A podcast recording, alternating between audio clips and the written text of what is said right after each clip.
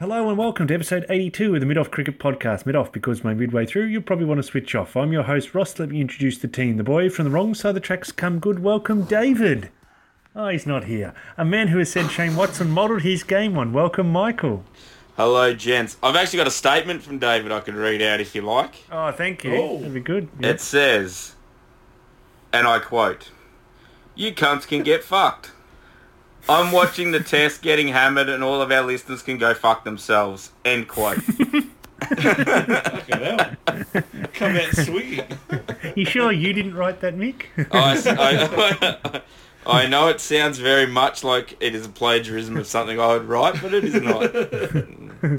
Australia's number one Nathan Lyon fan and our guru. Welcome Alex. All right, fellas. Uh, happy to be back on the Lyon train too. I tell you what. Yeah, it's Fred. Good, good choice. Today we're in the triangulated Frederick Harold Sock Company studios. This is a tight ship production brought to you by our tier one sponsors for 2018: Brits Diablo, Paul Mangio, Harry Diablo, Gateway Drug, Defy Twirling, Wacker, Sunny Rise since 75, the Dot Matrix Printing Company, Tractor Paper Company, Snakeboard Discating Kneecap since 1991, Pyramid Bank, Channel 31, Bilo, Video Easy, get it first time or get it free, and don't forget our merchandise on Redbubble and check out the hats. You're a fucking idiot. One of our listeners, James Wright, has been pushing the product out there. He's been wearing the hat that we sent to him, Mick, and Ah, getting that's a what lot I'd of like to see. generating a lot Hey. of conversation around Sydney where he lives. So Oh, yeah. really? What sort of conversation? Um, why are you wearing that shit hat? Um, Are you allowed to be this close it to a park wearing that hat? yeah, yeah. Are you okay? Um, How much was the shipping? yeah, yeah, yeah, yeah. How much did that cost? Yeah, yeah. Where'd you get that from? Um, um, did, does your husband have one of those hats? All those sort of things. And it's unfortunate David's not here because I was looking forward to getting a can cooler update. Yes. No A update. famous stubby holder. Hopefully we've moved out of div- divine phase now. And we're on to production phase. I think we're in the last Implementation. 15% of the design phase. Oh, right, okay. Oh, We're approaching. We're in amber zone. We're in the amber zone again on the Gantt chart. We So probably won't make like- the deadline. Is that sewing the base onto it, the last part of the design phase? Oh, yeah, I don't know. Do we I want think to you have have to a base? decide Do we what wanna colour have the a base is. Oh, right. Yeah, Yeah. Ah, yeah, true. What Yeah. material? Yeah. yeah. Yeah. yeah. Very Well important decisions. Very important decisions. Well, without further ado, let's uh, turn our attention to the India's tour of Australia, Test tour of Australia, and we'll have a look at the first Test match played in Adelaide last weekend. Uh, it was an interesting match. Uh, the first India batted first. It was um, our man Steve Pujara who had 123. Ah, Yep. Don't you mean Kohli? Didn't he make like 300 red to dominate? No, the, Makes ne- all the runs in the Yeah. nets don't count. Oh, that's where I've been going wrong in my career. So that's a fair effort by Steve. At 123 out of Yeah. 250 all out. Mm. Yeah. Mm. But it was the And- last wicket, wasn't he? Run out. Yes. No, he wasn't. Or was that the second No, he was the innings? s- second last. He Ah. was the second last wicket. He was run out though by Ah, Pat Cummins. yeah. Did you see that run out, Alex? Oh, unbelievable. I did. The only Yeah. thing I saw of that entire innings, actually. Oh right, I saw it and I couldn't believe it because no one told me that he'd bowled 20 overs already in the day and it was 40 degrees. That's what I just. It just was like, oh yeah, run out, whatever. And then I saw it and I was like, oh, that's pretty good. But then after that, my Twitter timeline was filled with about 35 people saying exactly the same thing. Then I knew it was special. and uh, the only thing that was missing was um, our mate um, Dennis Does Pakistan getting on Twitter and saying, but that's my original idea that he'd Yes, yeah. bowled 20 overs in 40 And, then, and when he toured Pakistan, people did that every day because it's hot over there. Indeed, they did. Because that's kind of people they are. Okay. Yeah. Australia, in reply, um, you know, fair, middling. Uh, Travis Head made 72, but we're all out 235. Tail gave a fair wag. Nathan Lyon, Yeah. 24, not out at the end, but yeah, disappointing nonetheless. Got a feel for um, Finchy. even- Sometimes you just get a really good one. Like, knocks two stumps out of the game. Or, Yeah, or didn't, Shaun didn't Marsh. do too much wrong, did he? Oh, mate, when it's in your zone, you just, you know, you got to play your shots. You know, natural cricket. Yeah. Yeah, play a natural game. Yeah. That's true. Usman And that's Khawaja's Finch's game, isn't it? Yeah. Really? getting clean neck and crop. Yeah. No, sort of being Oh. aggressive at the start and playing Oh, in cover okay. drives. Sort of gets his foot straight down the pitch and has a crack at it. Usman Khawaja's come back strong after injury. Uh, 28 off 125 balls. Cow One- 100. one, one Cow four? and daddy. Oh, nearly a cow and daddy, but it was a, it was just a cow and ton. It was a, Jeez. in um while we before we bag him too much, which we rightly should. That was a fair pluck in the Indian innings to remove Kohli. Oh, yeah. Yeah, oh yeah, I haven't. He's somehow a Oh, decent yes. fielder now. yeah. That's Yeah. what happens when you're It's seven 'cause he kilos lost lighter. You just float to Seven the ball. kilos. Yeah, yeah. Yeah. He has no knee strength now, but he doesn't need it because he's seven kilos lighter. Uh, so, um, from a bad position of 4 for 87, it did get a little bit better in that all out 235. Um, Shaun Marsh had an absolute howler with his, that chop on. Did you see how far he dragged it on from Ashwin? He he Only Shaun Marsh could do that. Missed uh, two sets of stumps. Instead, he dragged it on somehow. The Miracle look of fear in his eyes when Ashwin comes onto bowl is pathetic. like he doesn't. There's no conviction with him, whatever. Like the, it'd have to be a long hop for him to be comfortable against a spinner. Yeah. Mm. Like oh, it's so frustrating. Like an actual spinner, not like a part timer. But yeah. geez, it's frustrating watching him bat. Well, in the second inning, Steve did it again. He top scored 71. So he top scored in both Indian innings, which is something that's only been done a dozen times or something Oh, okay. across Oh, all really? test matches. Yeah, so it was a fair effort by him. Our man Nate Lyon, 6 for 122. Yep. And uh, Australia were looking like they'd have to chase quite a bit, but uh, they managed to clean up the tail quite quickly from um, they were 6 for 303 to all out 307. So that was uh, Rahane played an absolute a reverse sweep or something without caught to start the Ross. Yeah, he could have caught Starc Bold Lyon. Yeah. What He about was in, he um? was 70. Mm. Yeah. What about old mate? that's Uh, what drop. they- What about old mate? Drop me pants. He fucking swings like it's going out of fashion. Oh, he really hit his strides, didn't he? He, sw- he swings more than a drunk bloke in fucking on Lygon Street. Bloody hell! Like he was just Yeah. just throwing cut lunches left, right, and centre. He, uh, yeah, he took Lyon downtown, I think, what was about 20 off the over, and then went out next over, Yeah. slogging out his ass. It's just like, oh, cool. Yeah, no, that's the, well, you know, that's the way to play. Um, interesting uh, bowler in Australia's innings was Mitchell Starc. Seemed to lose his run up there a bit, Mick. Oh, lost his fucking ability is what he lost. He bowled. he, he did. He got all in his own head, which he does from time to time, about the footmarks and like landing. And I get it at you know, at, you know six foot whatever and a hundred and something kegs, and you're bowling 140 k's, and the pressure through your front ankle. If the if the ground's you know not steady, it can be worrying and Off-putting. and injury causing as well. So I get where he's coming from. But it's like watching, you know when you get those blokes in park cricket who bowl shit and then turn around and go, ah, these run-ups are fucked. That's what it's just what it's, that's what it looks it costs like. to be at least Yeah. 25 k's an hour. Because he's like, he's running in and his left arm and he's like, he's dragging it fully across his body to bowl five wides or four buys, whatever, it was down leg side to the point that like, it looked like he mm. bowled an off cutter that hit and then spun to fine leg. And Tim Paine's just like, what the fuck, dude? Like, what am I doing here? and like, and we lose, we lose this by thirty something runs. He coughs up like fifteen buys. Ishant Sharma doesn't get called for like seventeen no balls. Yeah, On wasn't princi- it 22 on no principle- balls? On We principle, should've we won fucking that. won. Yeah, keep Ah. going. 1 0, coming into the second test. It's a very interesting point you raise there, Mick. We'll talk about it now. 22 no balls I read today. I don't know if that's the right number, but I read that it was 22 no balls Ishant Sharma bowled that weren't called. Well, I've heard in the first seventeen, test. so it's Okay, somewhere in we'll go that, ball, the- but it's in that ballpark. Yeah. Yeah. So that's 17 runs plus 17 extra deliveries to make extra Yeah. runs off. Yeah. Yeah. Which could uh, that subsequent re-bowl ball could have been another no ball. Yeah, very, very highly likely. Like, Ross, it could be infinite balls that haven't Infinite balls. been called. Yeah, infinite number of deliveries. Still, Australia could still be batting. The game could be- Ishant We could still could, we be could have gone infinite. Yeah. Also, Ross, though, Yeah. most people don't talk about how many no balls the opposition bowled if you win. Yeah, well, that's true. True.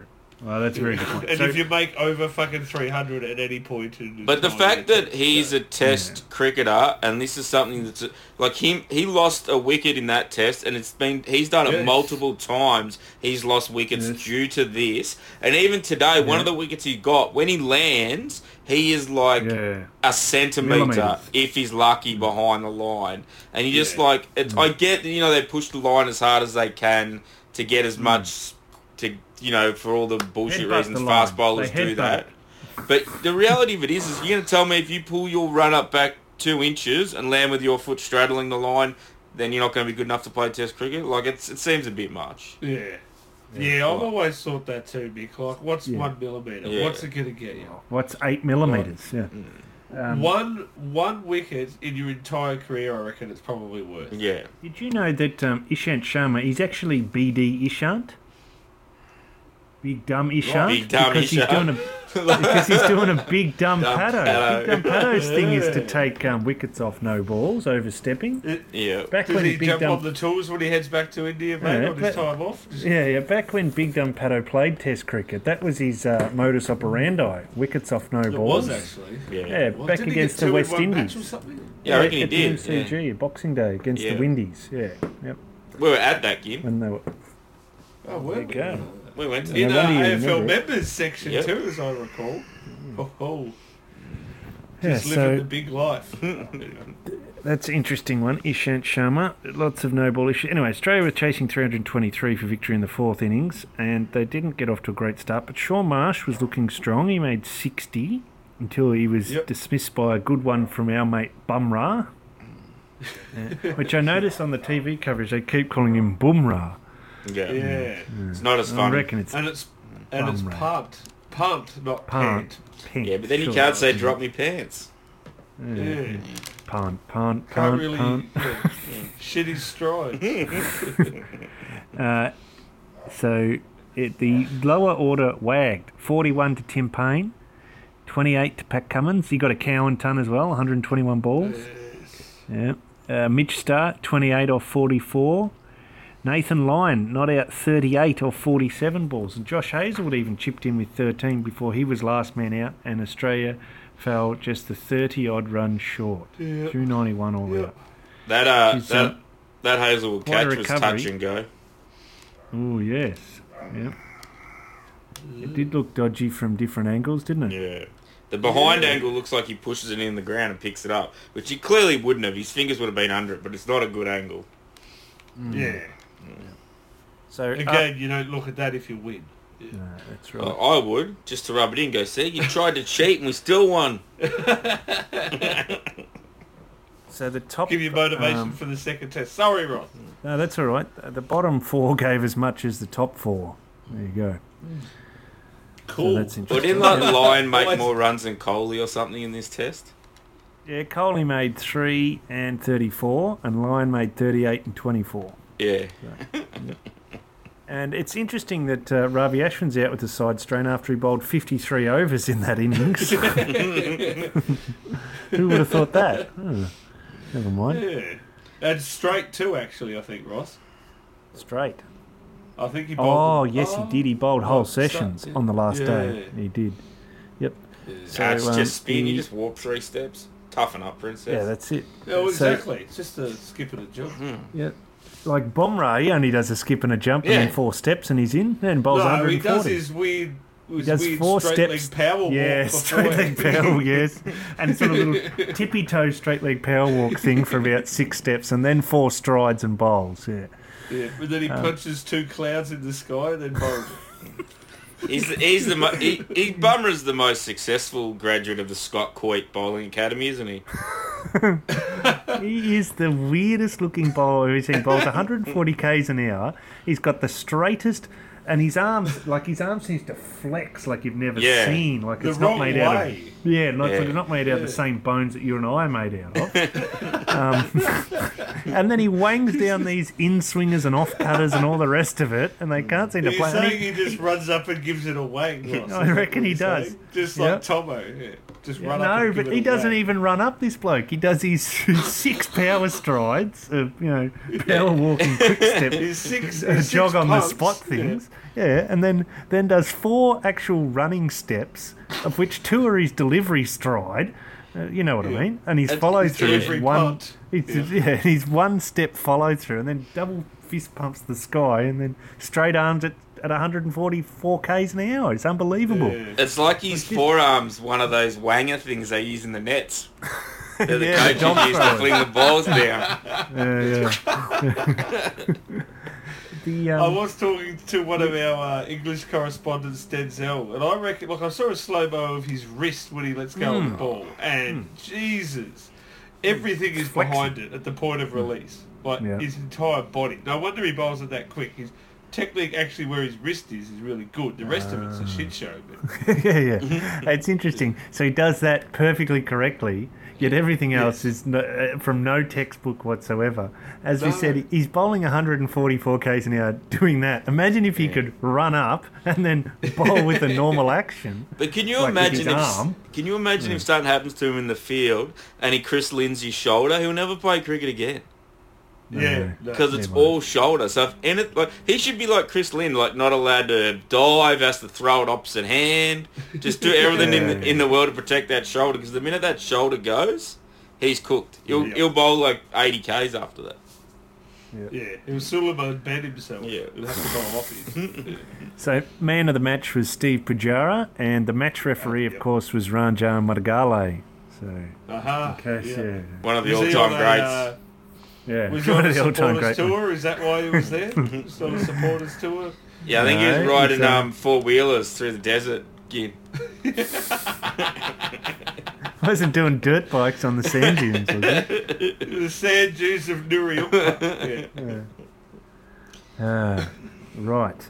So that was the first test, and um, I think this test answered one of the um, one of those question master questions from the Gilded Bubble review that they did, the Ethics Centre review, which was about can Australia lose nobly and still be a success, and you know those Oh, yes if statements. Yes if. Yes. Yes, if it's not futile. Yes, if it's noble with, you know, all that shit. Yeah. Yeah. Yeah, well, I think this I test think- match, we were successful, but we didn't win. And it's because we, Yes. we played with good grace and all the rest of it. All. Yeah, and we fought till the end, which is all you can ask for. Yeah. Yeah. That's Yeah, right. previous teams would have had Brad Haddin dancing down the wicket trying to belt a six when we're six for 40. Yeah. Yes. Yeah. Yeah. There wasn't play your natural game. Like some of them didn't do particularly well in that second innings, which was frustrating. Some of the batsmen. But um, Yeah. Yes, you, you couldn't sort of take a shot in the second innings and hang them out to dry about it. No, not Yeah, really. exactly. Yeah, yeah. No. And there, you know, there were some better shots and some not so good shots, but um, yeah, the Yeah, first no innings. it wasn't like anyone threw it away. Yeah, exactly, Yeah, exactly. Yeah. And to be fair to some of those players, I know they are batsmen, but um, those bottom four are some of our more experienced Test cricketers right at the moment. Uh, Starc, that's true. Lyon, and Hazlewood. Yeah. Yeah, that's true. the and also, three. the ball isn't new and the bowlers aren't Mm. fresh. Yeah. That's true. It does make a huge difference. Yeah, yeah. But right. uh, that being said, you probably would like, you know, 50 to 70 more runs out of your top four than what Yeah, they provided right. both Yeah. innings. So. Yeah, anyway, so the caravan of cricket rolled on then today to Optus Stadium in Perth, and huge crowd was there, Mick, I believe. Yeah, just a tick under, uh, just a tick under capacity. I think the capacity there's about sixty to seventy thousand, and they pulled in a respectable twenty thousand, I think. Yeah. And unlike Adelaide Oval, there's no out the back, so they just weren't in the Hmm. stands at all. They were at home Yeah. or at or at work or at the beach. Well, well, you know, you know where they were at. They were at home, I think, Mick, because every home has spent one thousand five hundred dollars to build that stadium. Yes. So you know when when you have to spend that to build a stadium, you might stay at home and watch the test. But I did Yeah, hear there was a report that due to the worrying that there would be such low attendance, Cricket Australia or whoever's in charge of the stadium or whatever made the executive decision to not open the top tier because it would cost too much Mm, money yeah. to staff and there wouldn't be enough people to bother filling it. And that caused a, s- I wouldn't say an uproar, but caused a murmur through the WA community because that's the only part of the stadium for the whole day that's under that's in basically in shade where you can sit and watch the cricket. So a lot of people got their nose out of joint because if they wanted to go to this flash stadium that should host every sporting event that Australia ever fucking holds, um, they'd have to sit out in the sun, and you know that's not fun when it's warm. So you know us hard, you know leather bound West Australians just can't deal with that shit. So um, just another reason that the MCG will retain all of the events that the MCG currently hosts. Fucking perfect. I, Fair uh, enough. I did give shit to our uh, WA correspondent Scott Chisholm, a listener, um, about that. Said apparently you guys aren't allowed to sit in the shade, and he replied with, "It's not that bad, and if you can access a map and know which way is west and east are, you can sit in the side of the ground that gets the shade most of the day." Oh. Uh, don't let the Especially when facts get in the way of a good story, people. Alex. I was going to say, it sounds like you're bringing common sense into this argument. So there's no place for Yeah, that. yeah. Okay? But I read that article, which was all outrage and Yeah, It was just have a good day and blah blah blah. Uh, talk about outrage and bluster. How about the curator at the stadium? Just real calm, didn't tell everyone to go fuck themselves when they were walking on the square. No, no. This what's he called? The Sipster or something? Or yeah, something like that. Uh, ship off, sip off. We don't want to hear from you. No one should ask these people questions, and they shouldn't provide any comments. Mate, I'm not talked- interested in what they have to say.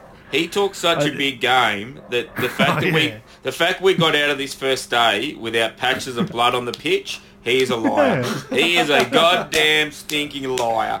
No two ways about it.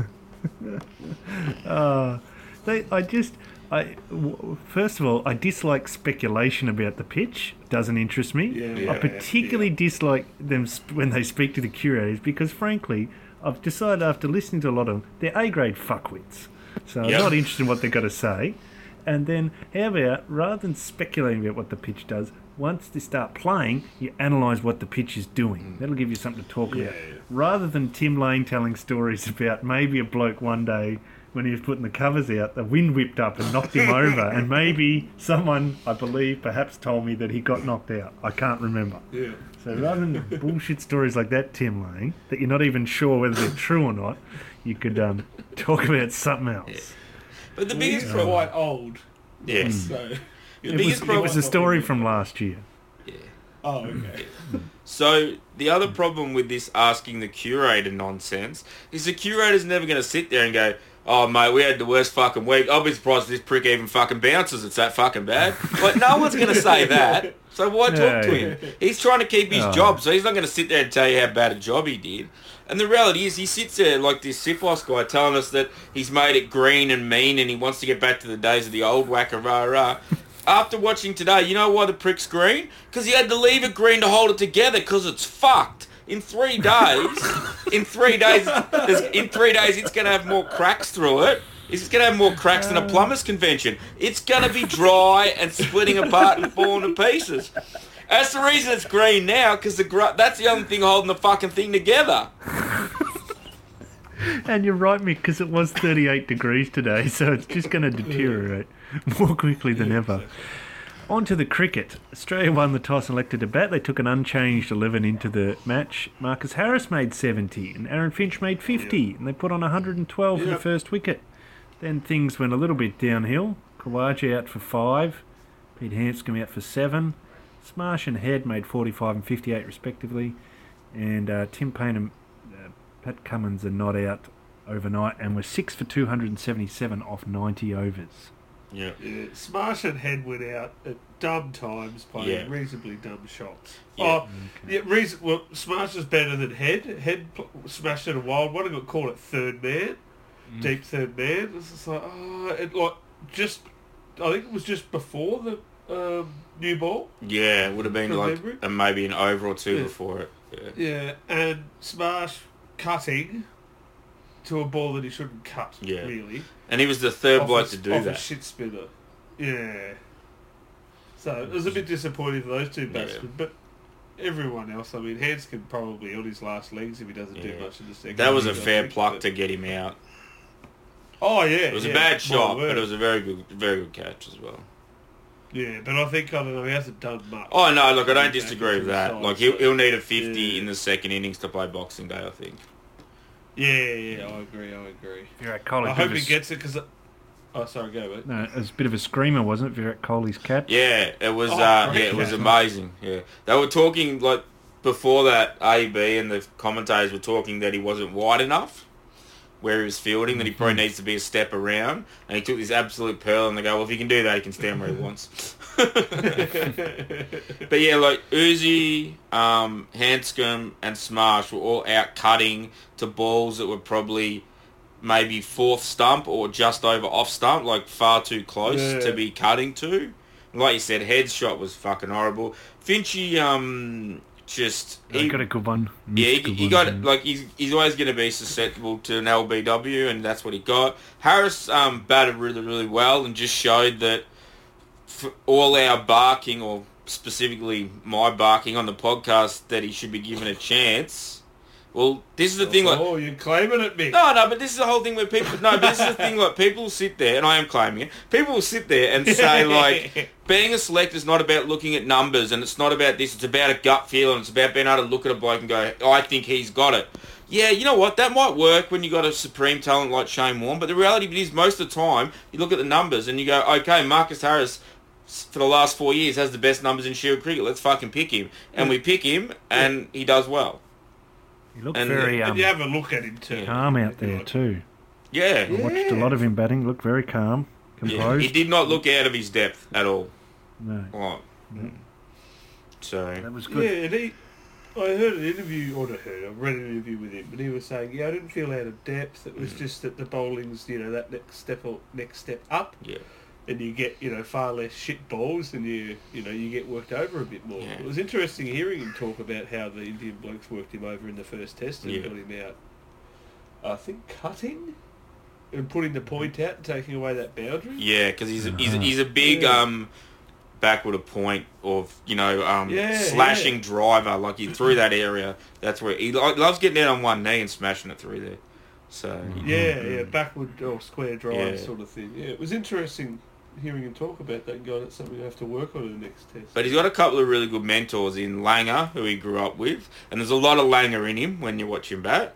And he also spent a good chunk of time with Chris Rogers at Victoria, so he's got a couple of pretty good Yeah. um, mentors there that have worked with him over the journey as well. Long well. form game mentors. Also, Yeah. Langer hates him too, so it's good Yeah, to have yeah. a mentor that hates him. Yeah. If you're not, you're not make you doing it right. If you're not doing it right, if eventually your mentor doesn't hate you, that's what happened to Bruno Sammartino and Larry Zbyszko. Eventually, like it's just what happens. yeah, don't know either of those people, but I'll take it with Anyone who knows wrestling, that's a good old '80s wrestling reference. Oh, right. Yeah. okay. I saw. Um, Well, that'll bring Mark- the fans in. Yeah, maybe. Hey mate, you've got to cross-reference this podcast somehow. cricket podcast, Mick. Jesus Christ. Um, I did see uh, Harris batting for a while today, and actually, when he was batting, he looked a bit like Dave Warner. I thought maybe the same height. Yeah, there's no, there is a bit of Warner about him. Like the Mm. way he drives has got a bit of Warner, where he gets a Mm. little bit bottom hand and shows the toe of his bat a lot. There is a bit of Warner about him as well.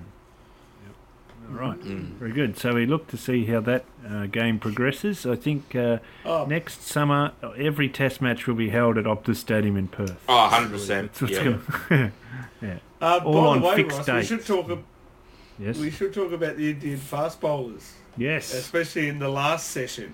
I Yes. watched a bit of it because I paid for the uh, Kayo uh, Mm-hmm. online streaming of all sports that Foxtel has. And Oh, I, uh, yippee-ki-yo, downloaded the computer motherfuckers. Yeah, exactly. yeah, and I find it much better than actually buying Foxtel. So. Fuck Suck there you shit, Mick. but um, I actually got to watch a bit of the test today, so um, yeah, I just watched Yadav bowl and also Bumrah, Yep. and geez, they were getting the ball to talk off of full length, Mm. Uh-huh. especially Bumrah bowling, like angling it into the right hander and decking away. And, oh, I think Paine looked to flick one through mid wicket and got beaten outside the off stump. Yeah, that, and then that went for four because it beat everyone, didn't it? Is that the one you're talking about? Uh, no, I don't think that one. Oh, there was a must have been more peach. then, there was a yeah. peach that beat everyone and went for four buys, and even like Kohli's looking at Pant like fucking hell. so it's an amazing bowl. Yeah. Oh, yeah, no, they. Oh, but even good. like even in Adelaide, the um the Indian quicks, like everyone went on about Ashwin because because he picked up our left-handers and all that. But the Indian Hmm. quicks were the ones who got the bulk of the wickets. Like between, I know it's, Yeah. I know it's, I know it's three versus one, but the three quicks got seven wickets and Ashwin got three. So, like you know, this this whole idea in Perth of this being back to the old school whacker isn't gonna like it wasn't as big a detriment to the um, Indians as it would have been in the past, for example. yeah, exactly, exactly. Agree with that wholeheartedly. Yes, Good fair enough. Well, if that's uh, all we've got from the test matches, we'll head over Yeah, I now think so, mate. to Shield Wrap. Mick. Alrighty, so uh, yeah, so we've got uh, this episode's uh, have bat, but like a hermit, I'm staying home. Um, so we kick off with the round 27 uh, Sheffield Shield. So uh, first up, we head down we head down south to Boot Arena, where Tassie was hosting South Australia. The Redbacks won the toss and elected to have a bowl. Tassie got off to a slow start, losing the long neck Jordan Silk and Alex Doolan early to slump to two for 20. A few guys got starts, but no one really went on with it, and Tassie were rolled for 185. Matt, what a prick, Wade, top score with 43. Best of the Four set. runs for Yep. Best of the South Australian bowling was Penis in the pitch, DJ Dan Worrall, who took 4 for 42. The Redbacks didn't fare any better than Tassie, losing their final six wickets for just 37 runs, including four ducks to be all out for 136. Travis the Job Head top scored with 49. Tassie's Gabe Ring My Bell took 4 for 29 to lead the Tasmanian bowling. So Tassie's second innings was the polar opposite of their first. They ended up declaring eight down for 353, led by the King Brown himself, who peeled off 113. Asked backwards, George Bailey made 63, and conceived in a sex tape, Ben McDermott got 54. Once again, it was big DJ Dan Worrall who took the most wickets for South Australia, picking up 3 for 83. So South Australia entered the fourth innings needing 402 for victory. And things got started greatly when Jake Weatherald was dismissed for a duck. Fifth ball of the innings as well. Callum Ferguson's brother didn't fly back from London to watch him, so instead of getting run out for a duck, he made a ton. 111 to be precise before Jackson Bird trapped him LBW. Unfortunately for South Australia, no one else got going and they were rolled for 213.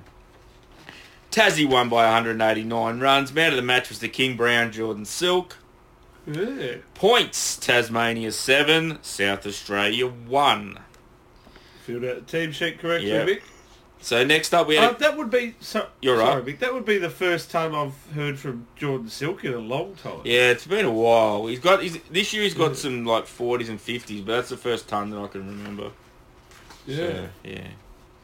Um, next up, we head across the Nullarbor to the insurance company redundancy capital of Australia, Perth, where the West Australian Warriors were hosting the New South Wales Blues. WA won the toss and elected to field. So the cowards from the north side of the Murray started out as expected, fucking pathetically, as Daniel Hughes was dismissed for one. Moises took a break from listening to Spotify. You were jerking off, Moises. Stop lying. And he also made a duck. Uh, Jack Jack Edwards also made a duck. Can you believe some fuckwit tried to tell me he should be given a chance in the test side? Fuck people are dumb. Uh, New South Wales managed to get to 261. Um, Curtis Banjo Patterson made 107 not out. And Sean Abbott killed it to make dinner for two, 69. Yeah. Best of the WA bowlers was Jahai Richardson, who took 8 for 47. Oh. Jahai. Jahai. So WA went mu- WA weren't much better in reply being rolled for 198. Smash got 81, Ashton Turner Overdrive got 38, and Big Hank got himself 29. Channel 7 commentator and Twitter aficionado Trent Copeland took 4 for 52. Second innings, Oh, New, you- second innings up, New South Wales managed 253. No one got past 50 and top scorer was the jerk, Moses Henriques with 48. Ross's man Jahai got 3 for 58 to give him match figures of 11 for 105. Jesus. So WA was set 316 for victory, and with a top four containing three former or current Test players, you would think that WA were in the box seat. That is until you realise one of those players is Hank Cartwright and the other two are Marshes. Chasing Gold, Chasing Goldstein topped the scoring with 81. The Bison got 30, but it was the goat Nathan Lyon was con- the goat Nathan Lyon wasn't content just taking Bison's ex-girlfriend. He took his wicket as well and finished with four for 86. Uh, New South Wales win by 104 runs. Man of the match was Curtis Patterson for his ton. Points with New South Wales 7.6. WA 1. One. And one solitary point. Final stop for the round was the mm-hmm. Gabba, where everyone's favourite team, Victoria, took on the took on the underhanded cane toad fuckers, Queensland. this game had a black cloud hanging over it right from the start. Queensland produced an absolute green top, and there were rumours doing the rounds that every Queensland player was provided special edition maroon and gold sandpaper. Things became even more suspect when Queensland skipper uh, Usman won the toss and elected to bowl. The Vic struggled early, slumping to two for six, with Travis Dean making a duck and Marcus Harris managing two. Enter Finchy and Handscomb, who would put on 116 for the third wicket before Finch was removed for 50. Handscomb would go on to eight to get 81 before he was sent back to the pavilion. Unfortunately, they were the only two players for the good guys to make double figures as they were rolled for 167. One mid-off podcast member who was not in attendance remarked, it looked like Freddie Krueger had been fucking bowling with it. I'm not saying that Queenslander cheats. So I'm not saying Queenslander cheats, but their captain was also in Cape Town back in April. Ooh. Uh, what the fe- what the feckety Mark Steketee led led the wicket takers, if you can call them that, for the Bulls, as it or as it should be, the bullshit artists. Uh, in reply, Queensland made 271. The man that just has to be in the test side, Matt Renshaw, made two, but that sure helps his first class average of 37. Maybe you should Oh. maybe you should New apply. Zealand superstar, yeah, bam. Maybe you should apply for New Zealand citizenship, Matthew. Luke Ronchi style. Joe third degree burns got to 96, which is a pity for him. Langer wants tons, so on your bike, Joe. The flying lasagna made 47. I think that's more than his whole test career. Pick of the bowlers was the banana man, Peter Siddle, who took 4 for 62. Victoria managed a few extra runs second time up, making 119. Marcus Harris showed Renshaw what it takes to be a test opener, making 62. Peter Handscomb got 53 to go with his first innings 81. And Mark Feckety, no, no, no, Steketee took 4 for 49. Queensland re- would require 90 runs to win. Peter Handscomb pulled the Victorian side into a tight huddle and turned to the boys and said, Fuck me, those blokes had to be sandpapering that thing to fucking cheats. Queensland would chase the runs two wickets down with Charlie Hemphrey B. Bear making 26 not out. The Bull Mastiff, Scotty Bowl and a Big Dumb Paddo would grab one pole each. Queensland win, oh. win by eight wickets. The man, man of the match, the bloke from the sandpaper desk at Bunnings. No, sorry, that should be Joe Burns. Uh, points, Queensland 7.7, six points of those for, for sandpapering technique. Victoria one. Alrighty, so Why as we know, Why did- the dot points. Interesting there that the each team that lost got exactly one. What are they Yeah, One for playing or something? I don't get Yeah, I don't know. Anyway, we move on. uh, so sheet filling out. Oh, sorry. Yeah, so so this is a double header episode. So we'll actually wrap up the December seven Shield cricket round as well, which is the round that was Nice. going on last week during the test. So we head back to Blunt. We head back to hmm. Blundstone Arena, where the dual-headed Tasmanians took on the dirty, rotten, cheating Queenslanders. Queensland won the toss and elected to bowl. Hopefully, the umpires strip searched them after the debacle last round. Uh, Tassie didn't get off to the best of starts as Alex. Remember when people thought I could play Test cricket? Doolan was removed for, was removed by Luke Feldman for a duck. Matty Wade was the only bloke to make a te- for make a decent score for Tassie, peeling off 63. Tassie would be dismissed for 167. The wickets were shared around for Queensland with Mick Moore or Neser getting 3 for 43 and Mark What the Steketee getting 3 for 35. If they hadn't embarrassed them, themselves enough last round with their blatant cheating, Queensland went one better this match, getting rolled for 107. Mick Neser top scored with 27. Alex Mann bowls Pycroft took 5 for 28 for Tassie. Uh, that was good. I like that. Queensland must have run out of must have run out of sandpaper for Tassie's second innings as the Taswegians peeled off 353 again, with their ex-skipper ass backwards George Bailey making 109. The King Brown. The shackles. Yep. The King Brown, Jordan Silk got 54. And the man of a thousand holds, Simon Milenko, took 53. Pick of the Queensland bowlers was Mitch. What do you do with a broom? You. You sweep son. Sweep son taking four for 99. One run off the old Gin Forfer. Yep. Queensland was set the monster task of chasing down 413 for victory. Queensland skipper Jimmy Peirson got the team together and said, if at least four of us can make 70, we're half a chance here. and wouldn't you know who won the pony? As the Flying Lasagna got 78, Mick Neser got 76 not out, Jimmy Peirson got 75 not out, and Joe Benz got 74 and led the way as Queensland chased 413, six wickets down. Queensland win by... Yes, Roscoe? Uh, so it's a very interesting chase because it was extremely slow. Yeah. yeah, those the seventies, even the last one, Mick Neser, there was like seventy five off one hundred and seventy five balls. They didn't yeah, have to go at any great I, pace. I, yeah, I think that's something like yeah. a day and a half to make them or something like yeah. that. Yeah. Uh, so Queensland would win by four wickets. Man of the match was the man Ross was just talking about, Mick Neser. Points were Queensland seven, Tasmania one.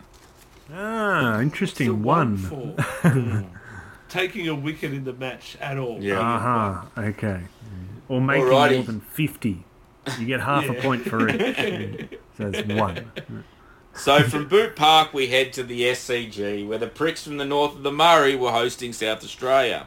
The Spiders won the toss and Jake Lehmann stroked his dirty mo and said, we'll have a bat, thanks. South Australia started well with a 50 run opening stand before the accountant Connor McInerney was removed for 25. Jake Weatherald would go on to make 59 before he was dismissed.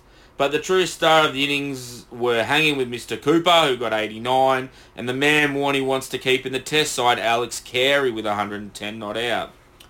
Mm. SA would finish up with 380 all out. Best of the New South Wales bongs was Sean, Sean Abbott with 3 for 97, and who the fuck is Greg West with 3 for 88? I've never heard of this lad ever, but he got through for 88. Nah, so he's, good it's his first class debut. So Oh, that'd be why I've never heard of him. Uh, not to be outdone, New South Wales would smash out 8 for 541 declared. Oh. Key contributors were the New South Wales openers Daniel Do You Know Hughes with 134 and the weatherman Nick Larkin with 109. They shared a 223 run opening stand. Oh, fun to bowl at. Yeah. The jerk, Mo- Moises Henriques made 99, but boy was removed, caught and bowled by the part-time shit bowling of the accountant Connor Mack. Peter Neville would also make 57. And for that bloke who reckons Jake Edwards should be in the test side, he made three and got bowled by Zampa, you dumb fuck. Uh, Jesus. yeah, I just it, it does my head in. Uh, not the best, but the most outstanding performance by, by a South Australian bowler was from the previously mentioned Adam Zampa, who bowled 47 overs, 8 maidens, 2 wickets for 175. Oh. yeah, he's a Uh, hell of a bowler. the ginger mongoloid child eater did not play. Maybe they couldn't coax him out of his underground lair. South Australia batted again as the game petered out into a draw. Jake Lehmann got 67 as the Redbacks finished 6 for 239. Steve O'Keefe put down his rum and coke long enough to pick up 4 for 88. he's an enigma. Interesting one there that Trent Copeland didn't play that match for New South Wales. Yeah, too busy commentating. Too busy commentating. Hmm. Man of the match was You gotta have a career after sport. Yeah. Oh, Man of the match was Daniel Hughes. New South Wales 2.4. South Australia 2.4. Even points there. In Trent Copeland's defence, he probably got paid more for that one day of Test cricket than he did for the whole year at New South Wales. uh, But it doesn't worry me. I just it's unusual. That's all. yeah, it is unusual. Yeah, yeah, exactly. It's just unusual Good to on have a current player Yeah. commentating. That like Yeah. yeah. Um, alrighty. Last but most fucking certainly not least, we head to the Coliseum, the home of the two greatest sporting institutions in Australia, the Collingwood Football Club and the Victorian Cricket Team. the home of the AFL Grand Final, the home of the Boxing Day Test, the mighty MCG. With three Victorians doing the state proud in the Test arena, the Vics put together a new look 11 with Travis Dean taking the reins as skipper and former North of the Murray scumbag prick Nick Maddinson to make his Victorian first-class debut, opening the batting with the skipper.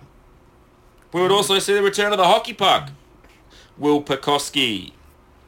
Things got off to a good start as Dean and Maddinson put on 62 before chasing gold Stoin removed Dean for 16. The hockey puck would come out at 3 but only lasted 16 balls and was gone for 1. Maddinson would then be joined by the Big Show. They would put on 112 for the third wicket before Maxwell was run out when WA bowler Matthew Ned Kelly as a criminal fuckbags dropped a caught and bowled attempt that went off his hands and onto the stumps and Maxwell was out of his crease and he got run out. Oh. So realistically, Maddinson should have been out, but this dumb prick can't fucking catch, and it just bounced off his hands onto the stumps. So, unfortunately for WA, this would bring the bear Cam White to the crease, and he would team up with Maddinson for a 142-run partnership before the bear was sent packing by nephew of Tom, David Moody, for 119. But the star, mm-hmm. but, but the star of the innings was the man with a pair of Port Melbourne peers so big he can get the Foxtel commentary inside his helmet when he's batting, Nick Maddinson, who peeled off 162 runs in his Victorian debut. The Vicks would finish nine down, declared for 424. Best of the WA bowling was the nephew of Tom, David Moody, who snagged three for 72. WA had a mammoth task and managed 296 in reply. Ashton Turner overdrive top scored with 80. Best of the pill for the Vicks was the Duck, Jon Holland with 5 for 65. It just shows that it's a lot easier to get out Australian batsmen than it is to get out Pakistani ones. And the Bull Mastiff, Big Scotty Boland, took 4 for 81. So the Victorians would have a second bat looking to set WA a bit of a target to chase. They would declare five down for 208, giving them a lead of 337. But the story of the innings was the unfortunate injury to the newly minted Nick Maddinson, who received a broken arm due to Jai High Richardson bowling like a fuckwit. Just bowl half volleys, you dumb prick. Bowling like a fuck. Travis How Dean would- one in the batsman's half? Yeah, exactly. Travis Dean will get 68 and the hockey puck 67. They were the blokes who did the main damage in the second innings. For WA, Matthew Ned Kelly killed a bunch of cops, you stupid bogan fucks. That's not to be celebrated. Took 3 for 65. So WA would need 337 to win the match, but in true cowardice fashion, led by their coward of a captaincy, the man with vice captaincy running through his veins, the Bison, they batted for a draw. Trying for the draw wasn't doing them much good when they were 5 for 57, but it was the mercenary chasing Gold Stoin who steadied the ship, combining with Ashton Turner overdrive to see the Warriors through a tough day. Stoinis would finish with 85, fucking cunt, and Turner would get 63 not out, as WA finished 6 for 214. Match was a draw. Man of the match was the man with the Port Melbourne Piers, Nick Maddinson. Points, Vicks got 3, WA got 2. So we go into the mid-season break with the Vicks on top with 31 points. Second of those pricks north of the Murray, New South Wales. Then we've got the dirty, rotten cane toad fuckers, Queensland, WA, Tasmania, and stone motherless is South Australia. Uh, Matty Wade is leading the batting with 570 runs at 63.44, followed by Marcus Harris, who had going into, who had 501 at 71.57. With the pill, the main man is the Bull Mastiff, Scotty Boland, who has got 36 poles at 17.41, mm. followed by oh. Chris Tre- followed by Chris Tremain, who has 28 at 23.6. Oh. Pennywise from Adelaide Oval, the ginger mongoloid Lloyd Pope, has nine wickets at 51. Yeah. He's 71 a- innings. He's a 71 shit, and 71 innings. He's a shit cunt. You were right, Gin. You were right. Um, and that is have bat, but I'm staying home. Uh, very big- good. Thank you, Mick. Uh, on that note, it's over now to Alex for a WBBL wrap. Yep, um, it's going to be more of the same, fellas. I don't know how this is going to go for our listener, but uh, I've got a lot of match reports to read through, but I'll get started. So the WBBL start on the 1st of December um, with a double header out of the Junction Oval in, oh, I guess, St Kilda, is it? Yeah, St Kilda? basically Albert Park, St Kilda. Yeah, Albert Park. Um, the Hurricanes and the Perth Scorchers opened up uh, with a match at Junction Oval. Like I said, the match referee Ross was hard as a Kent's head Hannum, um, who according to Cricinfo has an unknown birth date like Shahid Afridi. Uh, so the Hobart Hurricanes lost to the Perth Scorchers. Hobart put up 143 for 7, batting first. Georgia Redmayne put up 49 with a bat, and with a 38 cameo from Erin Faza, oh, Fazackerley, which is one of my favourite names in women's cricket. Um, and the pick of the bowlers was Heather Graham with a three for at uh, 6.75 and over. Scorchers batted second and made the runs with three balls to spare with a fantastic match-winning innings from player of the match and superstar Elyse Villani with a 58 off 39 balls and a great middle order cameo from Lauren, Lauren Ebsary, who is 35 years old uh, with 40 red off 27 balls. So the second match at the Junk on the 1st of December with the Sydney Sixers playing the Melbourne Stars. Uh, match referee was Damien Herft Ross, who was born in 1962 according to Cricinfo. The Sixers won the toss and batted first. They put up 165 off their 20. Uh, openers Ellyse Perry and Alyssa Healy uh, backing up from their fantastic WWTT the Caribbean uh, with a stand of 108 runs, uh, 58 runs and 70 runs respectively. Uh, pick of the Sixers bowlers was Nicola Hancock with uh, four for spit at fives and over with her right arm seamers. She was the seventh bowler bowled um, and is a young 23 years of age, so we can expect a lot out of Nicola Hancock in the future. Uh, Sixers made the runs with three overs to spare on the back of a quickfire ton from player of the match Lizelle Lee. She's a South African Test cricketer, scored 102 off 56 balls, Oh, absolutely fair. dominated. It's a fair clip. Um, and the Sixers only needed cameos from everyone else around. Lizelle did it easy.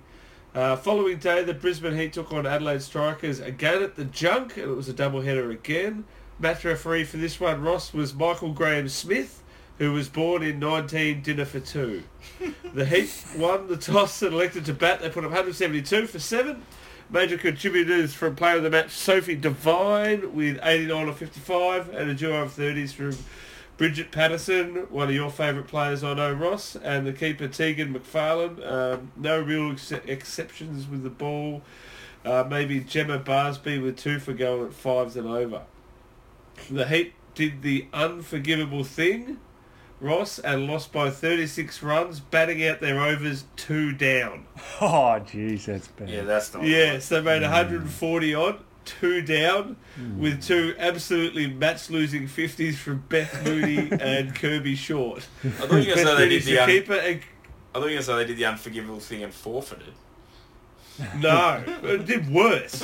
You don't bat out your overs and like lose by 30 runs, two down. The skipper and Beth Moody, very experienced cricketer Beth Moody, Yeah. uh, looked like they just batted for themselves. I don't know. I'm calling selfish on this one. yeah, fair enough. Uh, and so the second match at the junk was the Melbourne. Ro- Uh, Mick, what's the next line? Yeah, we go. And the Sydney Thunder from down under. Uh, the match referee was Damien Herft. Uh, did I say he's yes? He was born in 1962, Ross, according to Cricinfo. Good on him. One Uh, the Sydney all-timers. Thunder elected to field, and the Melbourne Renegades put up a massive score of 98 for 8 off their allotted 20 overs. No one scored higher than the 24 Eric Kershaw made. Pick of the Thunder bowlers was Renee Farrell with 3 for 17 off her 4 overs. We've got them, girls. They've got to get them. Yep, the Thunder showed that the pitch was fine and banged out the runs with 3.1 overs to spare, with even contributions from Rachel Haynes, Naomi Stalenberg and skipper Alex Blackwell, as well as West Indian superstar Steph Taylor. Uh, we then waited five days to the next lot of matches on the 7th of December. What did you do in those five days, Alex? While you waited. I went to work. Okay. Yeah. Good on you. Thanks, mate. I'm proud of myself. Yeah. That's all right. Uh, yep, between the Scorchers and the Sixers at North Sydney Oval. Match referee was Neil Finlay, birth date unknown. It seems like women aren't allowed to be match referees. I don't know. There is no female match referees at all. I, I'm calling sexist. Um, I'm not happy with it, and I've sent a, uh, a strongly worded email to the ICC. Anyway, moving on. As a Of course, man, as a man, do you find that offensive? I'm, I'm I'm going to mansplain that to uh, all the women I know. Yeah. Is um is Neil Finlay a member of Crowded Houselay? yes. Anyway, Scorchers won the toss bat. I've got a lot to get through, guys. Scorchers won the toss, batted first. Uh, top order played well, and the rest did stuff all. Skipper released Villani, 32 off 25, and the keeper and international English player Amy Jones made 57 off 29. Nicole Bolton also made a higher than runnable 40. Uh, for some reason, I didn't type in what score they got, but the Sixers did it easy, uh, making 171 for four with an over left. Dominant ton from Ellyse Perry and a strike rate of 172, with a couple of 20s and 13s mixed in for good measure in the middle order. And the bowl and the Scorchers bowling was poo. Uh, next match was at West Park Oval in Burnie in Tassie, where the Hurricanes hosted the Stars. Stars looked at the field first. Match referee was Kepler Wessels. Kepler. Hmm. Yes, uh, the Canes put up 158 off six for the or for six off their 20. English Test player Heather Knight walloped 82 off 55. The main contributor for the Canes, pick of the bowls was Annabel Sutherland, daughter of Jim Bob. Ah, Uh, was the hi- yeah, and the highlight of her on Cricinfo was a picture of her dropping a catch with a caption saying, um, caption saying Annabel Sutherland drops a catch. Fucking great. Pissed myself when I looked at it.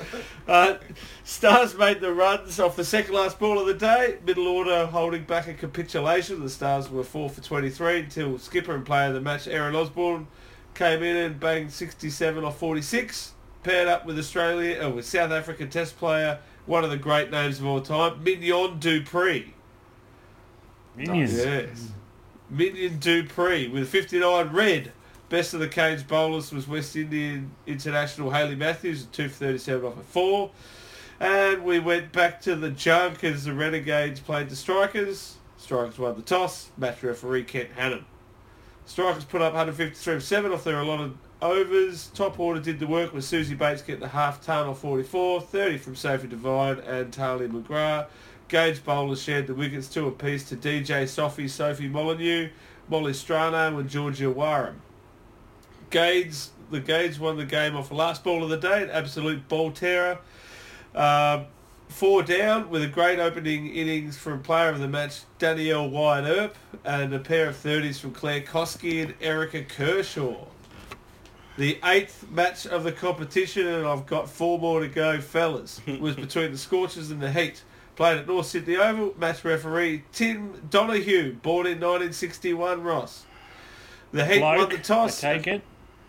Oh, yeah, Tim, yeah. Yeah, alright. Oh, I suppose you can have a Did you just Tim assume and Tim's female. gender then, Alex? I did. Ah, I that's- mansplained it to all my female people I know.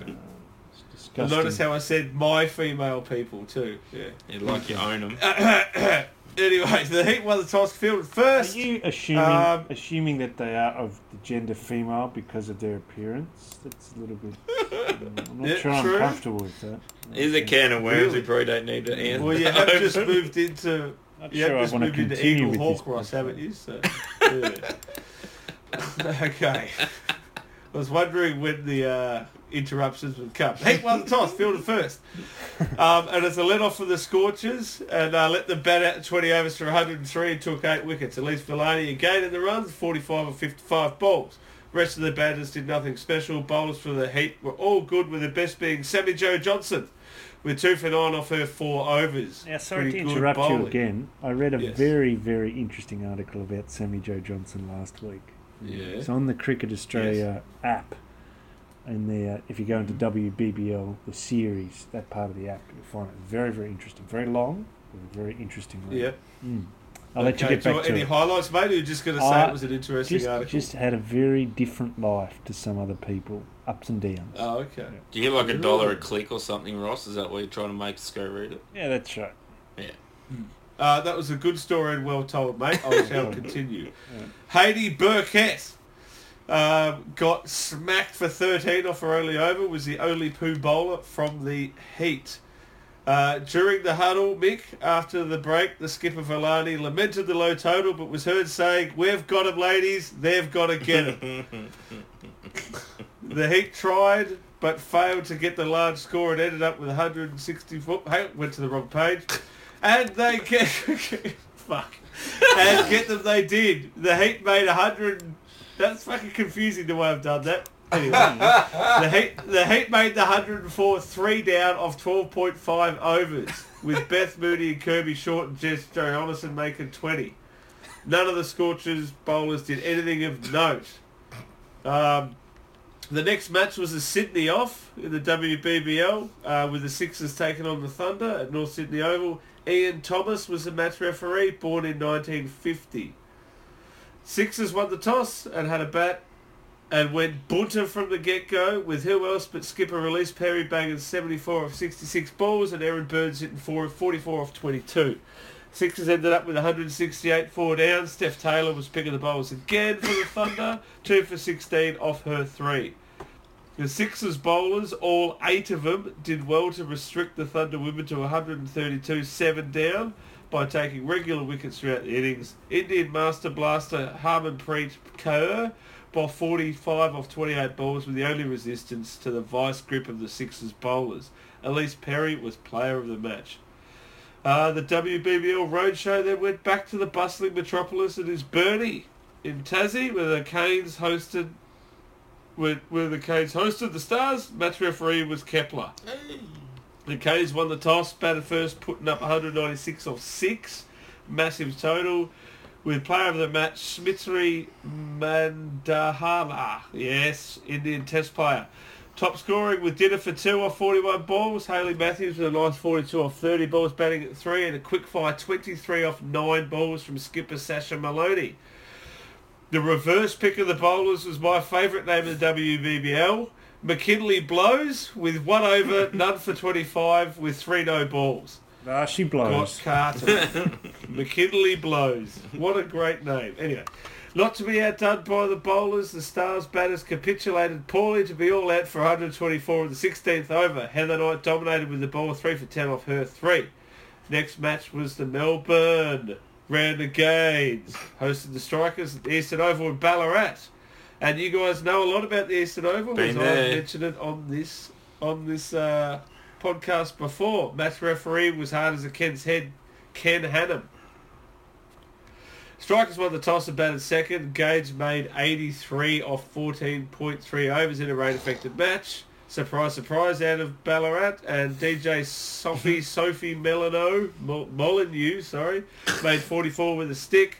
Strikers only got to bat for 4.3 overs before the fine misty rain descended and the game was called off. No result. Next match was Thunder hosting the Heat at North Sydney Oval. Match referee was Donovan Donovan Koch, born in 1976. Mick. Thunder won the toss, batted first, belted up 192 for four, contrib- with contributions from all batters. Harmanpreet Kaur with another half ton.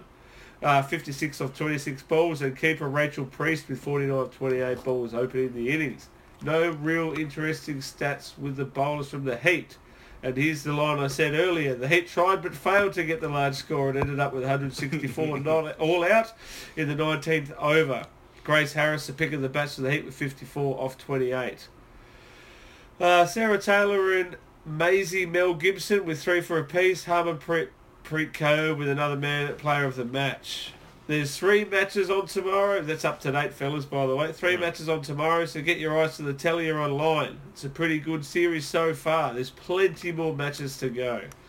Uh, the points table's pretty even, uh, with the Sixers, the Thunders, and the Stars on top with two wins apiece. Everyone else is on one win apiece, with the Gades and Strikers in the middle with their no result points. The only major stat so far is an unbelievable stat, with Ellyse Perry's already scored 234 runs, um, has only been out once, so has an average of 234 as well. So that's the wrap so far of the WW or the WBBL. Everyone, I hope you enjoyed it. Oh, I sure did. Thank you, Alex. That Whew. was, that was really four good. pages of uh, research, fellas. So, um, My only one bit of advice I give you, Alex, is yes. I would have called it filet mignon Dupree. Ah, yeah. I was gonna say steak mignon. I don't know Oh, yeah. why. I just had that stuck in my head. Jess just walked past and gave me a shaking of the head. Mm. so I'm doing. I'm doing well. That's how you know you're on a winner. oh yeah. All right, over to you, Ross. What's up, mate? We got uh, the BBL's about to start, so that means I get to read through every BBL squad. I thought about doing the WBBL squads. I'm glad I didn't do them. yeah, I think that's a good idea. Yeah. Yes. So um, let's have a look at them now. I'm just I'm actually not going to bother with uh, the squads. I'm just going to go for the best. I read the squads. The squads are mainly shit. There's far too many. uh, this is that's the honest truth. Each squad seems to have four batsmen, uh, two or three shit truck all rounders, and eight bowlers in it. So Right. most of the teams have just light. Most of my comments are light on batting, light on batting. The only two teams that have um, heaps of batsmen are the Heat and Yeah. the Scorchers have got enough, and the Thunder. So there's my tip. Just on doing Heat, So- Thunder, and Scorchers. The other team. The interesting light thing on there is batting. this- the Scorch and the batting. Thunders have been winning the last few titles, haven't they? Yeah, So, yeah.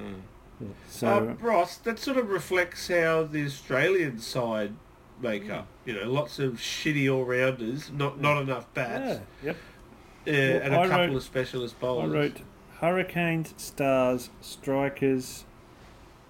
Uh, no, Hurricanes and Stars. I wrote no bats. Strikers and Renegades. I wrote light for batting. And Yeah. Sixers. I wrote just enough bats. Well, Renegades will be even lighter because Harris Well- and Finch are in the test side now.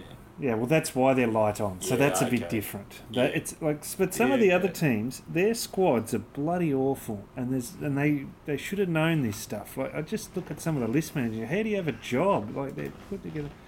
this comes up quite a bit though. Um, you need five batsmen, a keeper at six, and five bowlers. And if that's all you can do, then it'll be fine. But they don't seem to think like that. They've just got junk teams with, you know, you know, things like um, Ashton Agar batting at six permanently, or um, Pat Yeah. Cummins, number six batsman, and stuff like that. Just absolute Yeah, junk. yeah. Anyway, let's start. So Renegades got Finch and Harris at the top of the order. When they're not there, I think Tim Ludeman will come in to open, Yeah. and uh, Yep. then everyone will just shuffle up one. So White, Cooper, Nabi from Afghanistan at five, Dan Christian, Jack Wildermuth, Beau Webster, the quarterback, he'll be in there. Uh, Cameron Boyce, I think the Rolls Boyce, he's come over the ditch. He's happy to play. What? Yep. Kane Wow. Richardson, and then it'll be a, a toss up uh, Chris Tremain or Jon Holland for the 11th spot there. So, look like uh, not too bad. We'll see how they go uh, covering the loss of um, Finch and Harris. They do have just enough, they have enough batting. Um, Yeah, so they're yeah. in a fortunate position. They do actually have a balanced squad. It's just they wouldn't have predicted probably both Finch and Harris out for the whole thing. Have a look over at the strikers now. Alex Carey, Jake Weatherald, Colin Ingram, Jake Lehmann at four, Jonathan Wells, Orson's brother, he's at five, Matt Short at six, uh, Mick Neser, um, I think he's the he's the he was the um, medalist there a couple of years ago. The um, Mm. the Yeah, he was Weston, a- wasn't he? Yeah, he was the Jay Yeah. Doonbuck, I think. Yeah. Jay, Joe yeah. Dernbach. Yeah. Uh, or I'm not sure whether they'll go for him or Cameron Valente, Rashid Khan, the spinner from Afghanistan, Pierre Siddle, obviously, Ben Laughlin, and Billy Stanlake. So they're looking a little Billy. bit. Yeah, they're looking a, lacking a little bit of depth in their batting. With Travis Head probably not going to play. He would have probably pushed uh, Jonathan Wells out. But uh, yeah, Mm. they only got the four batsmen in the team. So Bowlers seem okay though. yeah, bowlers seem good. But I, I'd really once again say, do you need seven bowlers? Yeah. Maybe think- they think they're getting injured or something. I, I don't, know. know. But i- in their What's the theory elevens, lots of lots of the teams, and we saw this with the Stars last year and the year before. They go in with seven blokes who could bowl four overs, and Mm. you know it's like, hang on, what's your plan? Who are your five who are nearly every game going to bowl four overs, and then who's your reckon, one backup or your Yeah. two backups who could sneak an over or two that you need them? yeah. Just, yeah, I just, think they're just. It's like with the WBBL. There was lots of seven people bowled, Yeah. six, seven Oh. people Yeah. bowled, like It- eight people bowled, like in most of the matches. Yeah. And I reckon they just sort of wing it. Yeah. Like, oh yeah, I want, I want the option to bowl one Yeah. over, and if he bowls, he or she bowls all right, well then I'll bowl them for another over. Yeah. I don't reckon there's a lot of tactics around. Uh, I other think than you're I need right. the option. It's frustrating. It's like, oh, we need all these bowling options, but what for? Because we've seen Yeah. with the Stars before, bowlers were bowling perfectly well, bowling two or three overs, not their full Yeah. four.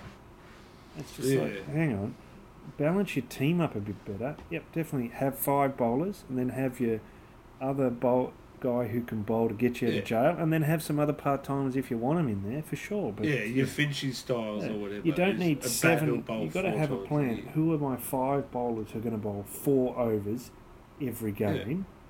You Yeah. know, if, if the game if they're all bowling well, they're all going to bowl their five, unless I want to do something funky or someone's getting carded. Then I need some Yeah. other plans. But yeah, It's an Yeah, interesting. you don't need eight then. It's just in, and it's interesting this- that. Hmm. Sorry, Ross, you go.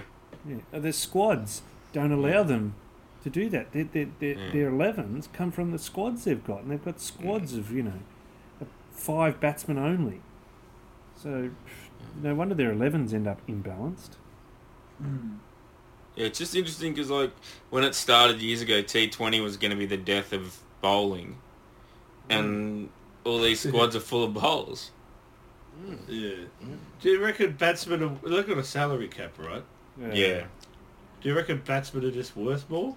Maybe. Yeah, maybe that's it. yeah, Mate, maybe. the, the Brisbane Heat have had no trouble stockpiling batsmen. Here's their 11. Okay, there goes my theory. No, they're the only one, just about. Uh, Chris Lynn, Brendan McCullum. Chris Lynn's going to captain, so the Bash brothers are back. Mm. You'd like that, Alex? Yeah.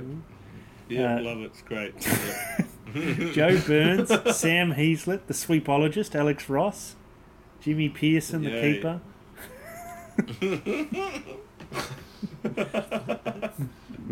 At number seven, this is their only weakness, the Heat. They have no all rounder. At seven, they've got Ben Cutting. And they might have. oh, really? Yeah, yeah. Uh, uh, He's he almost a. T Twenty all roundabout the way he, when he Yeah, gets yeah. going and hits it clean. he's fine. He hasn't hit a six in about ten years, I reckon. Nah, he's he's fine. I he, beg can't, differ. he can't bowl anymore. His bowling's absolute Oh. cannon fodder. That's why he doesn't play shield cricket anymore. Uh, but he's got big levers, so he's okay. Oh, yeah. And now I, I assume this guy is a spinner because he's um, from Pakistan, Mujeeb Ur Rahman, so he definitely play. You don't sign an international player not to play him. I think he's a big left arm um, in swinger. Oh, there you go. Well, Yeah, no, no, no, def- no, I'm just, I'm just trying to make. You definitely, you definitely play because you don't sign an international player not to play him unless his name's Jane Yes. Durbach. Yeah. Josh Yes. Layla, Mark Steketee, and Mitch Sweepson. What I'd suggest the Heat could do is trade out one of their batsmen. They've also got um, Matt Renshaw, Marnus Labuschagne, and Martin Bryant in their squad. They could trade one of them out and get a get a, an all rounder or another bowler in. Yeah. Mm. Yes. Anyway, we look at the Hurricanes next. Uh, we've got uh, Darcy Short opening up for them with Matty Wade, Ben McDermott at three, Jake Doran at four, George Bailey at five. Uh, we've got a vacant spot there at number six if someone wants to take it. And we've got uh, I've put James Faulkner at seven. Uh, see what he can do. Yeah, I know. Yeah. Simon Milenko, the great Milenko at eight, Clive Rose at nine, Jofra Archer at ten, and Mixman at T20 Jipper with a funny run up, Tymal Mills at eleven. He's just trying to make his way in the world, Ross. Leave him Yeah, alone. that's it. Yeah, there you go. Yeah. um, Ross, that looks like a good squad. Uh, uh, It does, uh, actually. They're my tip, I think. uh, not enough. It'd be better if there was 11 blokes in their side, but I Yeah, reckon those 10 will give it a crack. They don't have a I number reckon they could win with those ten, Mick. I guess they were thinking that Tim Paine would be available. Yeah. but, Uh, he won't play, so I don't know who's going to come in at number six. Uh, get Marnus from Uh, the I Heat. think- He's not playing up there. Yeah. The Stars. I reckon they should pick like a uh, bits and piece all rounder for that six spot. Oh, yeah, well, James Faulkner probably could do that. Clint McKay come out of retirement and pirate it up. Uh, all right, so then Stars 11. Ben Dunk had an absolute ball terror last season, so why not give him another go? now, to replace to replace KP and Luke Wright, the Stars have signed Travis Dean. Oh, you. Favourites. Oh. Favourites. Favourites. the bloke who barely plays one day cricket for Victoria is now going to open for Yeah. the Stars, I reckon. Yeah. Glenn Maxwell. Just play that anchor role, mate. Go on and run a ball, noodle them around, singles in the middle overs. Yeah, what every team needs. Yep. So Yeah. have ever listen to this lineup. We got Ben Dunk, Travis Dean, Glenn Maxwell at three, four Pete Handscomb, five Dwayne Bravo, six Marcus Stoinis. They might swap around actually. Seven Seb Gotch, eight Evan Gulbis, nine Adam Zampa, ten Scotty Boland, and eleven Sandeep Lamichhane from Nepal. I don't reckon they'll win again. Hand the, ti- hand the title over. No one's competing with that. And if if Handscomb doesn't play for whatever, like if he's in the test team, which he may not, but if he doesn't Yeah. play, then everyone shuffles up one, which means they just have to play another bowler because they've got no other batsmen. Max they is the just play skipper. another He'll bowler. work it out. yeah. Jeez. He's going to have to score like six tons. For Ma- Max do will do all kinds of crazy fields and get wickets. He'll have like deep square leg, like facing the crowd wearing a helmet and shit like that. I love how they they sacked their two internationals who were batsmen and they replaced them with an all rounder in Bravo, who's probably more a bowling all rounder, Yeah. and then Yep. a spinner. Just what they need. They've got Zampa and Liam Bowe on their books already, and they bought, bought another spinner. Yeah, in fairness, but this guy no one's ever heard of is already better than Zampa. Well, true. Yeah. And then um, at the halfway point of the season, the Nepalese bloke has to go, so they replaced him with another leg spinner from England. And English leg spinners are always really good, so that'll Oh be yeah, they're Oh, always fuck winners. yes. Ah, Sixers. Joe Denley opening up with Dan, of England, opening up with Dan Hughes, Jordan Silk at three, Moises at four, Josh Philippe at five, Ryan's brother, Yeah. Pierre Nevill at six, Jack Edwards, your man Mick at seven, Steve O'Keefe at eight, Sean Abbott at nine, Ben Dwarshuis at ten, and then Tom Curran or Lloyd Pope at eleven. Oh, Oh, Pennywise. mate, Yeah. you, you hope Lloyd Pope's saving money. You really do, because he won't be playing anywhere next year. Anywhere. Surely, He'll be getting he'll be He's- getting fifteen grand to play at some gypsy freaking hard wicket league at the back ass of Toowoomba. You reckon he'll play? You reckon he'll He's play at the Roosters? I don't know. He's from South Australia. Okay.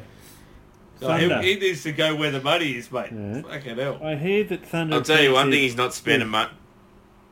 I'll tell you Go on, one thing he's not spending money on. Dates with Yeah. girls.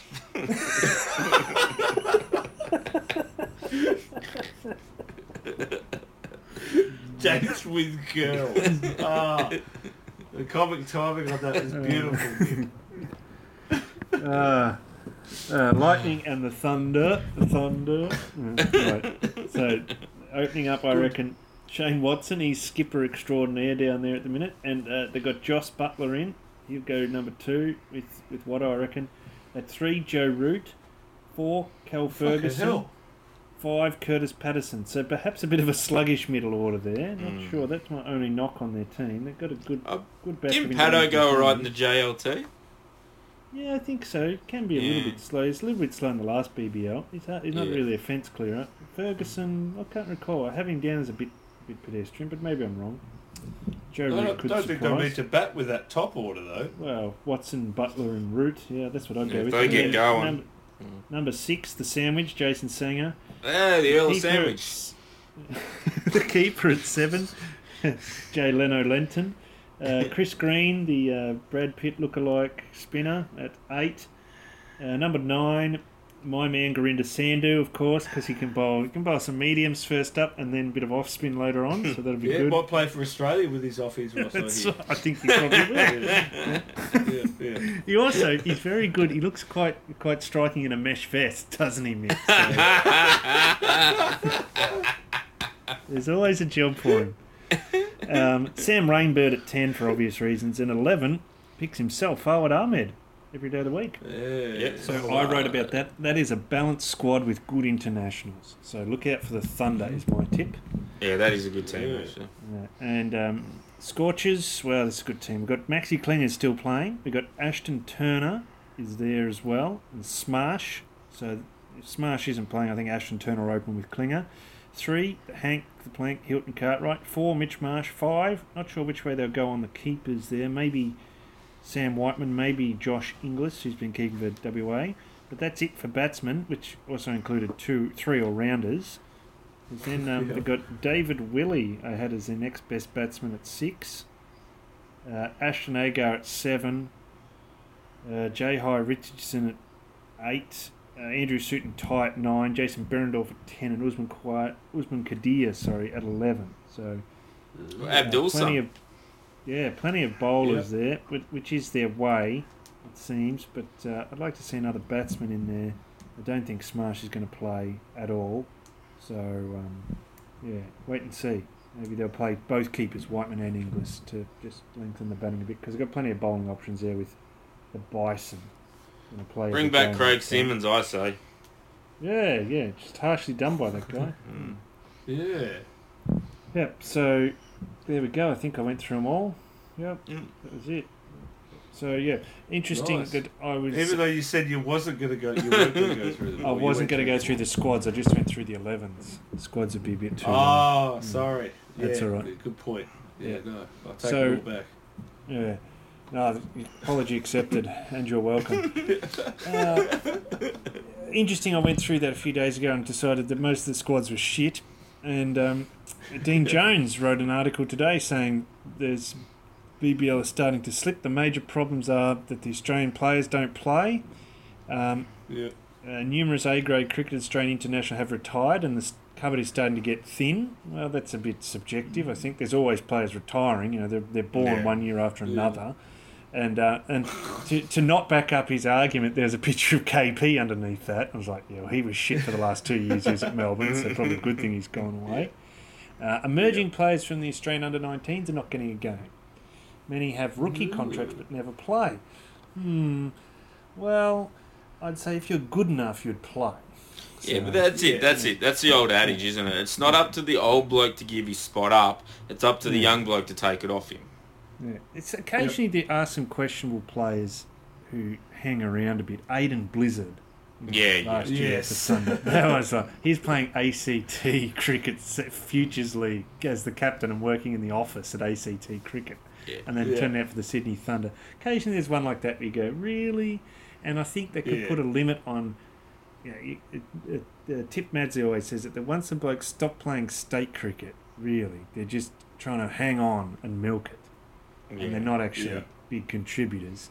There's a few exceptions to that if they're really good, but yeah, I look at blokes like um, Dan Christian, and he's just finished. I reckon he'll still be good this year, but he's getting older. I think you know, don't let them milk it till they're 37 if they're not um, producing. Yeah. Yeah. I There has to be a point there where they don't just keep these guys who are just medium names, not absolute superstars, Yeah. and just let Yeah. them keep milking. Yeah. Ben Cutting, a good example of that. Yeah. Yeah. Well, it's okay. Yeah, I suppose it's okay to keep the you know Watsons and stuff who are you know yeah, big Watson's names fine. and- Yeah, yeah, yeah. And he's still Yeah, he's yeah, still yeah, but I contributing. agree with you. But yeah, the medium Yeah. names, yeah, just just don't be afraid to cut them off a little bit quicker if they're not producing, and that'll get the Hey, under 19s a yeah. bit quicker. Yep. Um, BBL franchises are constantly replacing overseas players mid-tournament due to international commitments. Um, Yeah. yeah, so that's not helpful for growing a brand with the fans and broadcasters. Uh, it's a very long tournament now, two months. It's less pay. Dean Jones reckons that the average international gets about ninety grand in the BBL, but they can get four hundred and fifty thousand in other tournaments that go for less time. Yeah. I was like, wow, Yeah. I don't know that your numbers are correct. Yeah, but then you, but then you've got the like then you've got a bloke like Brad them Odge who went to Bangladesh and never got his money. yeah, that's right. So they might get Yeah. promised more money in Yeah. other tournaments, but are they I think actually he's just getting referring it? to the IPL, right? Oh no, he said excluding the IPL, many of the overseas leagues, which Yeah. only last a month, pay up to four hundred and eighty-five to pay up. To. Yeah, okay. So if you're the skipper and Shahid Afridi, you'll probably Yeah. get 400 grand to play in the uh, Pakistani Super League, Yeah. but everyone else gets fucking $40,000. If the money was no good, no one would come. Yeah, exactly. Joe Root, Joe Root coming. Yeah. Yeah. Jos Buttler, they wouldn't come. Now Yeah, I know we've had some yeah, pretty gypsy um, overseas players as well, like um, Michael. Jade Dune. Jay Jade Dunbar. Dunbar. He'd probably come if you gave him two grand, but yeah. Um, yes, the other interesting thing was um, uh, other overseas comps have four or even seven internationals. Now, I think there is a bit of a, a thing there that might be good to bump it up to say three internationals because we're trying to we're trying to support um, eight BBL teams with six first class teams. Yeah, So, yeah. you know, Yeah, yeah. one And they want to expand. yeah. Well, I think I think the expansion is no more teams. It's just more games. Oh, I don't okay. Yeah, yeah. I don't think they're going to go past this the games they're at now. It's just basically taking, say, oh, we won't play all our home games at Marvel Stadium. We'll play two at Geelong. Or, yeah. I think Yeah, they want okay. to take games. Yeah, because that's what the IPL have done too. They'll play most of their games in their home city, then take one or two elsewhere. Yeah. Yeah, okay. Um, Dean Jones reckons some solutions are um, some of the test players need to play at the occasional BBL game. Uh, T20 doesn't take much out of the players, even with their test commitments. Needs separate overseas marquee player pool of 600 grand for four, four overseas players. This will provide the X factor the BBL needs to improve the standards. Yeah, four per team, uh, which is a fair point. Uh, he's saying you need to each franchise should have two emerging players in their squad, and one must be part of the eleven. Mm, not sure if I agree with that one. Uh, no, Sounds like fucking crazy quota Greg system. Chappell. But, uh, Yeah. yeah, My issue so- with all sorry Ross, but my issue with all No, this the- Dean the- Jones stuff is like so the BBL's broken and no one watches it and Foxtel No, didn't just wasn't. pay like a billion dollars for the fucking rights that were based around the BBL and Test cricket and you know the whole comp's just running on fumes and eighty thousand Yeah. people won't go to the G to watch the Renegades Mm. play the Stars. yeah. Like it all well, seems no, like look, alarming. no, no, It's all- I think yeah. I think he raises some valid points and some points that I disagree with. He does raise But- some good points. I think four Yeah. overseas players per team would be a good idea. Yeah, that's fair And- enough, I think. And people have already been questioning, and he questioned as well, you know, the extending the tournament. Will it make it too long? Because Yeah. you know, probably week before Christmas to about Australia Day was a good length. So we'll Yeah, see yeah. what happens. Yeah. Um, It's he did yeah, say last year's fielding standards were a disgrace, which is true too. There were drop catches Yes. everywhere. And this is his word. He says the form of many Australian T20 cricketers in this year's IPL was poor, and they're not flavour of the month for IPL scouts and list managers who are now looking at other leagues to work out who is better suited to playing in India. So there you go. Yeah, but the other the other problem with that too, in fairness to the Australian players, is they would pick, they'd go out and spend a million dollars on Mitchell Starc, who fucking barely plays a T Twenty game. Yeah, yeah, yeah. Yeah. Like their own they, they would give all, they would give all the money to test players and then be going, oh, he's not hitting sixes over the fence. What's going on? It's like, well, watch a fucking game, you clown. like it's, and the whole like the whole Dean Jones thing is a little bit. It's Oh, it's me, me, very, me. It's, it's very me, me, me. It's very alarmist, and it's also Yeah, the yeah. opinions of a man who's on the outer of the competition and not included. Yeah. yeah. He was at the Renegades in the initial setup as like uh, one of the guys, him and Merv doing And some he's not stuff. now. But, um, No, not anymore. and he talks a lot about the Pakistan Super League where he's a coach and what he did as a coach and how good they are and because he's the coach and yeah, that sort of stuff. Which is classic Dean Jones. But he, I like how he does raise some different points. His, his articles are worth reading, I feel, for that point. Now, Yeah. you'll enjoy this, Mick. I know David will enjoy this too. This is BBL 08. Ah, fucking up. the stupidest system in the world. Yeah, that's it. And incredibly confusing because, in fact, yes, it's BBL. It's 2018. It just feels silly now, doesn't it, to call it Mm. 08? Should be 18 or 19 even, because most of the season's in 2019. Yeah, it's just Ah. this, every everyone who understands cricket in Australia, it's like this is the 2018-19 Ashes, like it's the 2017. s You know, it's not that fucking hard to wrap your head around. like fucking It is for young kids. Yeah, That's all they care about. Uh, but it's, Oh, yeah, it's 'cause the that- zero. It's the zero eight that makes it confusing because we Yeah. rarely say zero eight. We only say 08 when we talk about years, like 2008. Yes. Yeah, there'll be kids going to the BBL who weren't born before, who were born after 08, looking at their Back to the Future photo and think they're disappearing because they've gone back in time. Like, Yes, oh, I agree completely. It's, it's bizarre. Yes. Fucking anyway, on, stupid. on that note, we're going to. Mick, do you want to hold? Do you want to give a bit of sizzle? no, I want to get, I want to get it out, I want to get it out of the way because it's getting to the Okay, point where 'cause we're we nearly forgot- too far removed from it. Okay, you go. Yeah. so this Yeah. is a special bumper episode. We've just ticked past the ninety-minute mark. Yeah, But I'll Mick, run. it's This isn't over- my thing. Yeah, Yeah, it's it's over. You to, go, girl. It's time for Mick on Nick and Jared. Alrighty, so um, a couple of weeks ago we had one of our listeners, hello uh, Hustler, ask us about our opinion on the Michael Clarke, Jared Whateley little stoush that they had. So as the podcast's um, most level-headed and um, you know just really you know straight down the middle, no opinion, just facts man, I'm the one who's going to speak about this. So uh, last episode, in our excitement to name our test sides, mine was correct, by the way. Uh, we forgot to touch on the feud, and I use that term pretty fucking loosely, between Michael Clarke and Jared Whateley. so just a quick background informa- bit, quick background for the un- uninformed. Michael Clarke made some comments in the media regarding the current test side and how they should be more worried about winning instead of being liked by everyone. So uh, Jared Whateley disagreed, and during a segment on his radio program on the uh, sports channel in Melbourne, SEN, he didn't infer as a reporter, but he flat out said that the rot that led to Cape Town and Sandpaper Gate could be traced back to the change in attitude brought on by Michael Clarke being installed as captain. So, unsurprisingly, Clarke had an opinion on this matter and would post a statement via his Twitter that contained more eyes and more my's than a Shane Warne commentary stint. Oh, gee, that's a big call.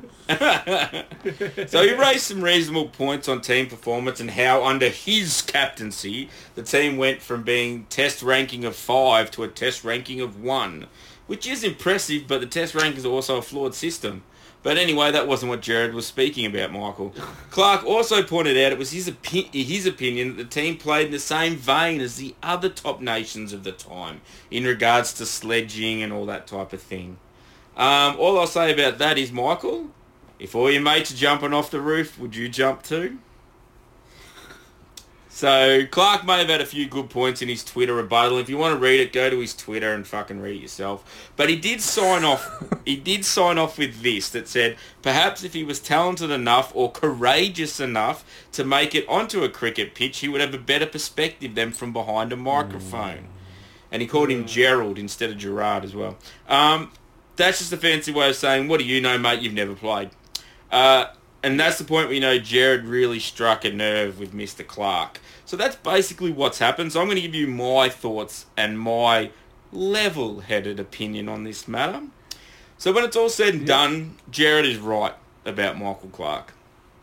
The one point Jared raised was during this whole affair is that is the line, which we love to take the piss of here personally, but it didn't exist before Clarke was skipper. Mark Taylor never said it, Steve Waugh never said it, Ricky Ponting never said it, and from all reports, the only line the big ship was interested in was the buffet line.